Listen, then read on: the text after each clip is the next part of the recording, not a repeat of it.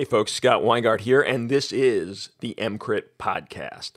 Today, I figured I would do a trauma topic. Well, it's mostly trauma. It's also any other disease state in which a patient may be exsanguinating, such as massive GI bleeding, uh, massive obstetric hemorrhage, anything like that. And what we're going to talk about today is the logistics of administering a massive transfusion. Not which products to give, not the theory, not is one to one to one better than one to one to two, and all that stuff.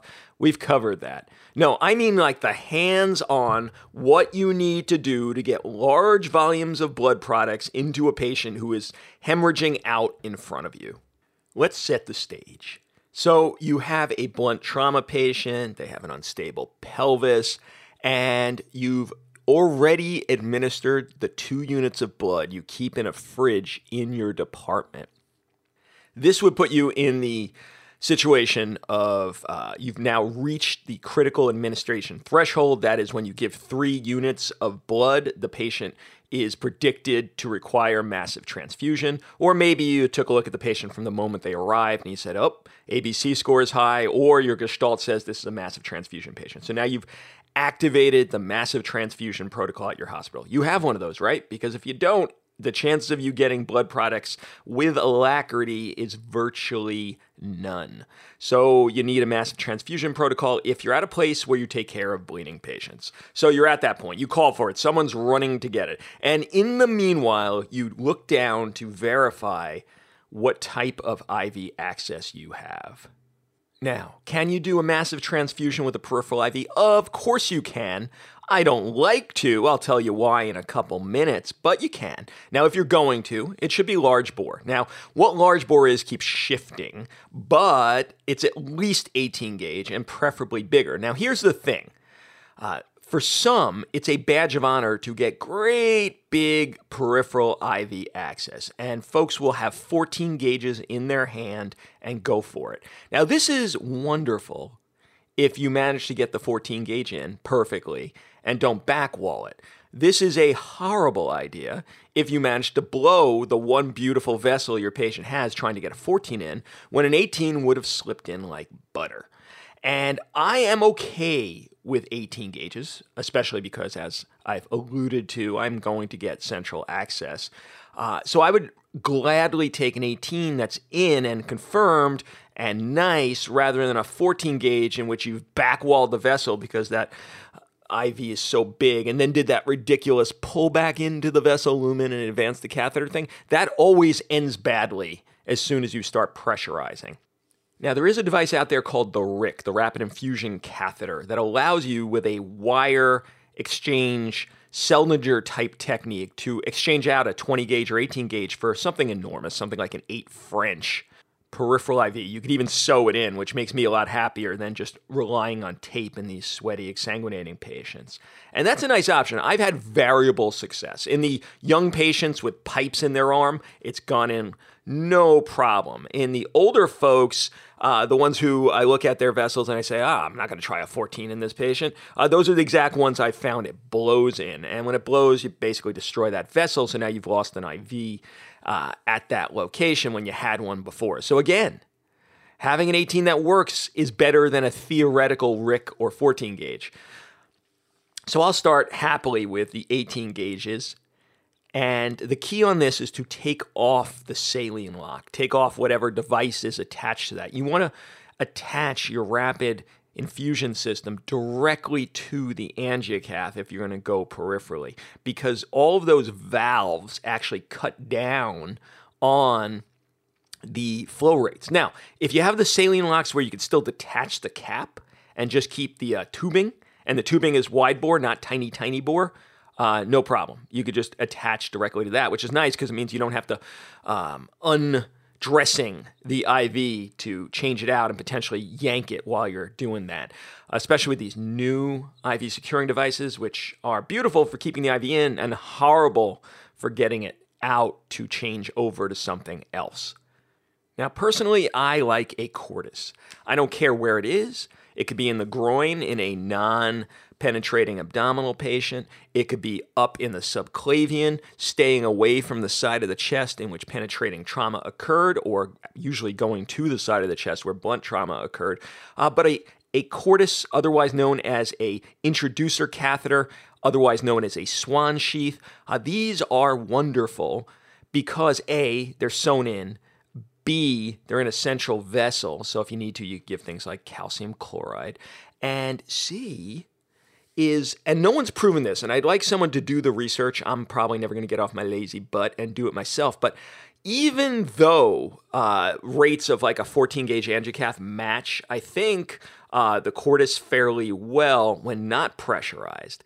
Pressurize a cordis and see what happens. My belief is, from my observations, that the cordis actually swells, that there's some degree of distensibility of it, and what you get is an even wider lumen than you would just looking at it without the infusion going under pressure. So cordis just delivers an insane amount of volume. Now, we're all using the cordis catheter wrong because well, maybe not all of us, but I think most of us, because I think we're going through the side port. And that is not the way this was intended for maximal volume uh, flow rates. The way it's supposed to be used is something supposed to be attached to the actual lumen of the cordis to allow that entire lumen to be a straight shot, as opposed to the 90 degree angle with the more narrow bore side port of the cordis. Now, finding something that does this has proven difficult, at least for the manufacturer of our cordis catheter.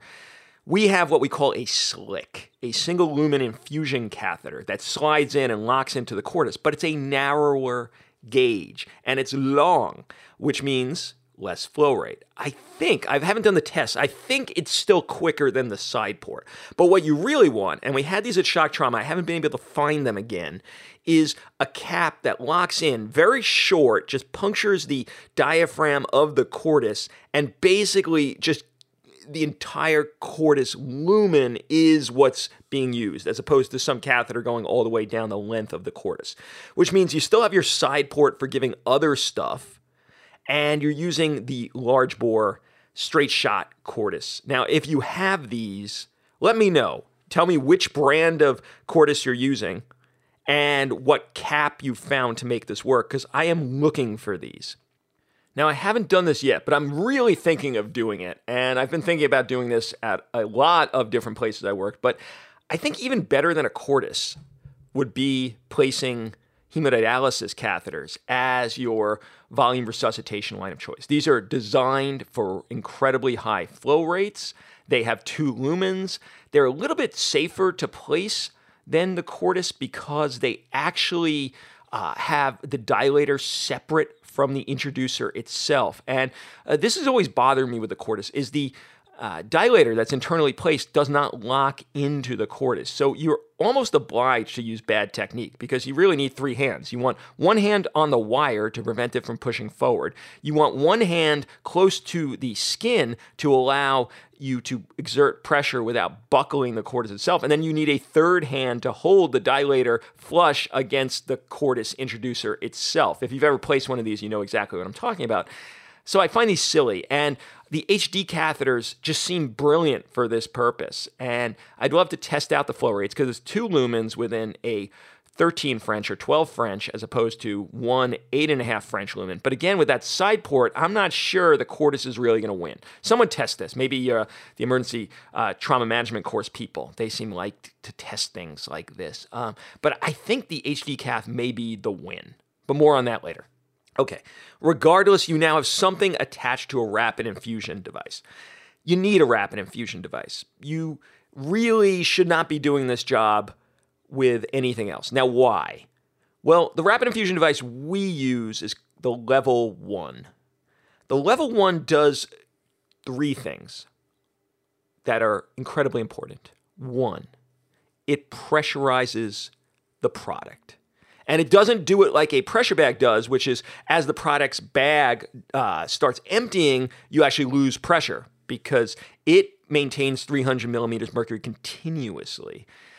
It warms the product, which is key because you are now taking ice cold product and putting it into a patient who has exsanguination. They're going to get the hypothermia induced coagulopathy. You don't want that. And then it has air detection or at least the newer models, the models you should have, has air detection built in. Uh, in the level one's case, it's an ultrasonic bubble detector. And this keeps you from killing the patient with air embolism. So these three things are good. And for any patient who's actually sick that I'm giving products, even if it's those first couple of units, to see if they meet critical administration threshold because the patient's not dying in front of you and you're like, I don't know, is this massive transfusion, isn't it? Will they be a responder to one or two units of blood? I still give it through the level one because I want it warmed and I want it safe. And this is the way to do it. Now, there's another system out there that we're not going to talk about today called the Belmont Rapid Infuser, and I call it the Belmont Bucket. This thing looks gorgeous, but I've never even touched it, much less used it in a real patient, so I can't speak to it. If you have this system in your emergency department or intensive care unit, and you're a regular user, please comment in the show notes for this because I am super curious to know whether this is worth it, how much better it is, have you run into problems, or is it just gorgeous? Because it looks gorgeous. It, it's basically a system similar to the RIS, the rapid infusion system I had experience with in the ORs at Shock Trauma, where it's just a bucket, you could put a bunch of products in there and then hit the button to bolus 500 mLs uh, in one shot. And you could just use this to keep the patient where we want them, which is, as you guys all know if you've been listening to EMCrit, at minimal normotension. Bare minimal normotension. What is that? That's what I call permissive hypotension because it's not hypotension. Keeping a patient at MAPA 65 is normotension, and it's just the bare minimal normotension, and that's ideal in my mind. Okay, so now how's this going to play out? Your massive transfusion cooler arrives, and it really should be in a cooler because you want to be able to keep the products by your side and use them as appropriate as opposed to, oh, 15 minutes, you got to send them back to the blood bank, got to send them back to the blood bank. That doesn't work. Okay, so you get a cooler. And now what should this cooler have? It should have a bunch of blood, a bunch of FFP or plasma of whatever sort you have in your hospital, and platelets. That's what it should have. Now, maybe cryo, maybe not. We could debate that. But those three components it definitively should have. Now it comes. What should you do? Well, now's the time to tell your nursing colleagues, or ask your nursing colleagues, beg your nursing colleagues, to please cross check all, not just the one you're going to use right now, all of the products, which means you have to get two nurses in there and you should just have rapid fire progression through the cooler of all the products. You don't want to do this on a as needed basis because right now the patient's blood pressure is hovering 75. You're like, all right, let's leisurely put in one unit of blood. And then all of a sudden their map is 20. And guess what? You want to give boom, boom, boom, boom, boom, rapid fire products but now you can't because they need to be cross-checked. Now, in my mind, and and someone from the blood bank who listens could maybe uh, confirm this. I see no reason why these cross-checks have to occur on massive transfusion packs. I think what needs to occur is two separate checks of looking at the product and saying it is appropriate for massive transfusion by the person at the level one and the person who's handing it to them, and that would seem to be enough because I'm not sure what they're cross-checking here. Um, but now, what do I mean by this? Well if the woman's of childbearing age, then she needs O negative blood, unless you already had a confirmed blood type, but you never have that in these massive transfusion patients. So O neg as your uh, red cells. For anyone else, women not of childbearing age or men, then it could be O neg or O positive. So you look at the red stuff and you say, oh, it is O neg in a childbearing woman or it's O anything in a man. Okay, put it in. I don't think that needs to be cross checked plasma. This is interesting. It used to be thought that uh, the only way you could give universal plasma to a patient who uh, you don't know their blood type yet is it had to be AB. Uh, now we know, nope, it could actually be A. And even if the patient turns out to be type B, it, it, turns out to be okay. And there's literature on this. I'm not sure why. I guess it's because um, there's just not that much antibody titer, or someone will correct me in the show notes. But regardless, all the major trauma centers, including ours, are giving either AB or A plasma to every patient without knowing their blood type. So if you look down and it's AB or A plasma, give it. Platelets don't even technically need to be typed, and there's some debate about whether patients do a little bit better if it is type specific platelets, but regardless, whatever platelets they give you is safe to give. So, why are we doing these extensive cross checks on these massive transfusion coolers? I don't understand why they're cross checking the patient's MR, name, all this crap when uh, the patient's dying. But someone will correct me if I'm wrong, but it doesn't make sense to me. But regardless, if you're at a hospital where that's the reg, you can't fight it. So have them cross check all of the products in that cooler. Now, what are you going to give first? Well, if you believe the major trials, the first thing you should be giving is platelets. Now, this is nice. Platelets can't be given through your rapid infusion system. They shouldn't be warmed. They shouldn't be cooled. They should be given at room temp. They should be kept at room temp. So, you find one of your peripheral IVs and you just hang the platelets. They don't go under pressure. They don't go in the rapid infusion system. You just hang them. So the first thing you, as the orchestrator of the massive transfusion, should say is please hang platelets. That should be the first product administered in a massive transfusion uh, after you've reached the critical administration threshold or if you deem them to be massive from the moment they arrive. Great. That's easy. You could offload that responsibility to someone else. Please go hang the platelets through a blood set in a line somewhere. Okay. Now, if you have the wherewithal and the remembrance, this is also the time to tell someone to prepare TXA, tranexamic acid. And this could also just be given through a peripheral line. Give me one gram of TXA, please. And now you've offloaded that responsibility. And who do you give TXA to? Well, if you believe the CRASH 2 trial, then it's any patient you thought was going to need blood. I find that to be crazy. I don't do that. But the second I give blood to a trauma patient, I give TXA. And that I think really narrows down the cohort uh, and makes for the maximal benefit. So, platelets, TXA, offload, done. Now, hopefully you've already primed your level one. The second we hear a potentially sick trauma patient is coming in, we have one primed and ready to go. If not, you're going to need to do this yourself. Now, as when I say you, who do I mean? any of you, any of you who are going to be the masters or the orchestrators of this massive transfusion. Now, in many places, that's nursing, and that's great if that nurse is truly a master of this protocol. And I've met many who are, and I've ha- been very honored to work with them, uh, but many aren't. It may be a doc. As many uh, nurses as there are who are masters of this, there are far fewer docs, but you can, as a doc, become the master of this, and I advise you to do so if you're a resuscitationist. Um, but I don't care who it is, but whoever it is needs to be insanely good at this. Not, oh, let me remember my in service from two years ago. No, I mean like they've either done or visualized this to the point where this is like second nature and they could go boom, boom, boom, boom, boom, and rapid fire use this uh, infusion device and understand all the intricacies of it. And if you're at that level, then you should be doing it. And if you're not, then the most experienced person in the room is. I often find myself taking this role in major trauma or exsanguination uh, because I have spent so much time uh, really thinking about how this works and making it happen. And when I see one of my nursing colleagues who I know, ah, this this is one of the you know this select few that are truly good at this. Not they could get their in service uh, right and could talk about all the critical steps. That's that's just like Padawan level. We're talking someone who really can make this happen. Then I just offload that responsibility to them. So if you haven't already primed it, uh, then you got to do rapid fire prime. And I should make a video of this. I will make a video of this, but let me run you through it real quick.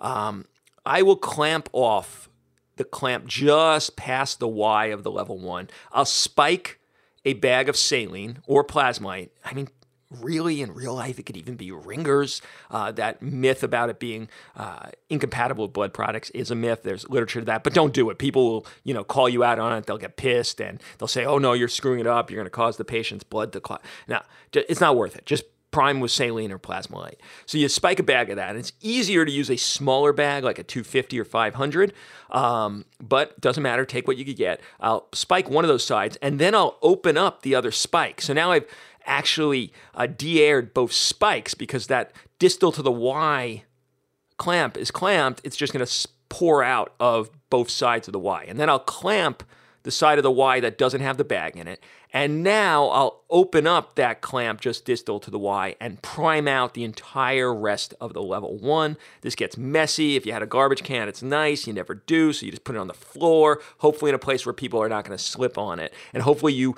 turn it off before it, uh, it makes a huge puddle. Now, I like to use that clamp just distal to the Y as the only clamp I clamp on the level one. Otherwise, since there are 30,000 clamps, you will never be able to troubleshoot which clamp is actually clamped. And when I'm running this, that's the only clamp I use unless I have to go through troubleshooting steps. And therefore, I always know what's open and what's not. So I will use the clamps on the individual uh, spikes themselves and that clamp just distal to the Y. And so now I have it primed. I'll hook it up to either the Cordis or my peripheral IV. And now I have a bag of fluid still there. That's going to disappear soon. It's just hanging on the hook for now. But let's let's give our first product. So now with the spike that's not in that bag of fluid, I will spike my red cells or my plasma. And I will look in the bag and make sure there's no air. I will then hang that in the pressure compartment of the level 1 close it off, pressurize it. And this is being pressurized against a closed clamp on that uh, spike limb. So it's going to pressurize, but it's not open. Now, I will shut down the IV fluid clamp if it hasn't already been done. I will open up the port just distal to the Y. And now I'll open up the port last of all, just underneath the blood or plasma bag and now it's going to start flowing. Make sure your drip chamber is not entirely filled so you can actually see it going in. If it's not going in, run the line from the Cordis all the way up and make sure all the clamps are open. Okay, now something should be infusing red or plasma going in. Now I take off and throw away the IV bag. I make sure that's clamped. It should already have been done so because, and if I didn't mention this, this before you open the blood or plasma, you've clamped off the fluids. Otherwise, the blood just goes up into the fluid bag. And once you've done that a couple times, then you realize, uh, I should check for that. Okay, so now you throw away the IV fluids and you put your next product up there. If it was blood on one side, now you put a plasma up. You put that in the pressurized compartment, you pressurize it, and it's now pressurized against the closed clamp. The second you stop getting dripping into the drip chamber, you clamp off the product that's running you open up the product that's ready to go, that's now infusing. You depressurize the one that's empty and you put a new one up there, you pressurize it against the clamp and it's ready to go. And this is how you achieve rapid fire on your level one. And you just go red, yellow, red, yellow, red, yellow, uh, as long as you haven't yet met your patient's minimal normotension goals. Now, the manufacturer actually recommends replacing the level one circuit after a certain number of blood products, and I don't ever remember what that is. Generally, after you've transfused like eight reds and FFPs or 12 reds or FFPs, um, it's a good idea to start thinking about I might want to change the circuit out because what happens is the sediment caught by the blood filter starts accumulating, your flow rates slow down. And if you see the flow rate slowing down, that's probably a time to uh, switch out your level one circuit. So, how do you do that? Well, someone should be priming that new one in the background. They don't need the level one device itself to do that and have it ready to go for you so that when you're ready, you just switch them out and you basically just pop the stuff out of the existing level one, throw it into the trash, and um, put the new one up. Now, what I like to do is there's a point where you could break the connection to uh, the IV line and if the patient, you know, if you've now, you know, put that under a dressing because it's a peripheral IV, this doesn't matter so much with the Cordis. The Cordis is easy to switch out. But if you had a peripheral uh, line and you now put like a whole bunch of dressings on it so it doesn't yank out, it could get kind of annoying. You keep the very distal tubing of the existing level one and just switch out everything else. And that allows you not to have to take those dressings down to connect directly to the hub of the angiocath again. Okay. What else? Well, on another episode, maybe a we, we should discuss calcium and when that happens. There's seemingly controversy, I never thought there was, between the blood bankers and the trauma folks like me uh, as to whether calcium is necessary during massive transfusion. We'll discuss that. Get an art line. If you're giving massive transfusion, an arterial line is key. I would almost say essential. And then the last thing we'll talk about is I think there's room, space, time, necessity for a massive transfusion checklist. And the way I envision this, I don't have one yet. Maybe I'll make one, or maybe you already have one, in which case, comment in the show notes so that I could just steal yours. But not like a check things so much checklist, more like a record when each product is given because this is already being done, but all of a sudden it'll be integrated into a checklist. Okay, they gave a red, they gave a plasma, they gave this, they gave that. We gave uh, 500 cc's of fluid for whatever reason. I don't know. Uh, but whatever. And but on that same checklist is like at the 15 minute mark, send labs, you know, and it, it's it's graphically represented in such a way that forces you to do that. And like, so send things like an iCal, fibrinogen, CBC, PT, PTT, ABG, uh, if you have it, a Tegra, Rotem. And that's on the list. You know, consider TXA on the list. Consider calcium. Uh, it's on the list. And we have all this stuff in front of the recording nurse so that they could actually you know prime you to get this done uh, you're getting ready to leave you know here's your exit checklist. Uh, make sure you either take the level one or disconnect in such a way that it could continue to be utilized by the operating room. All of this stuff just seems perfect for checklisting. Maybe even remind people platelets go at room temp. Here's the dose and way of administration of TXA. All of that stuff on a piece of paper that also gives you room to record the actual units being given seems like it would be super helpful. If you have something like that, let me know. I think I could leave it there. If you have comments, put them in the show notes. If you have questions, put them in the show notes. This is Scott Weingart for the EMCrit podcast saying bye bye.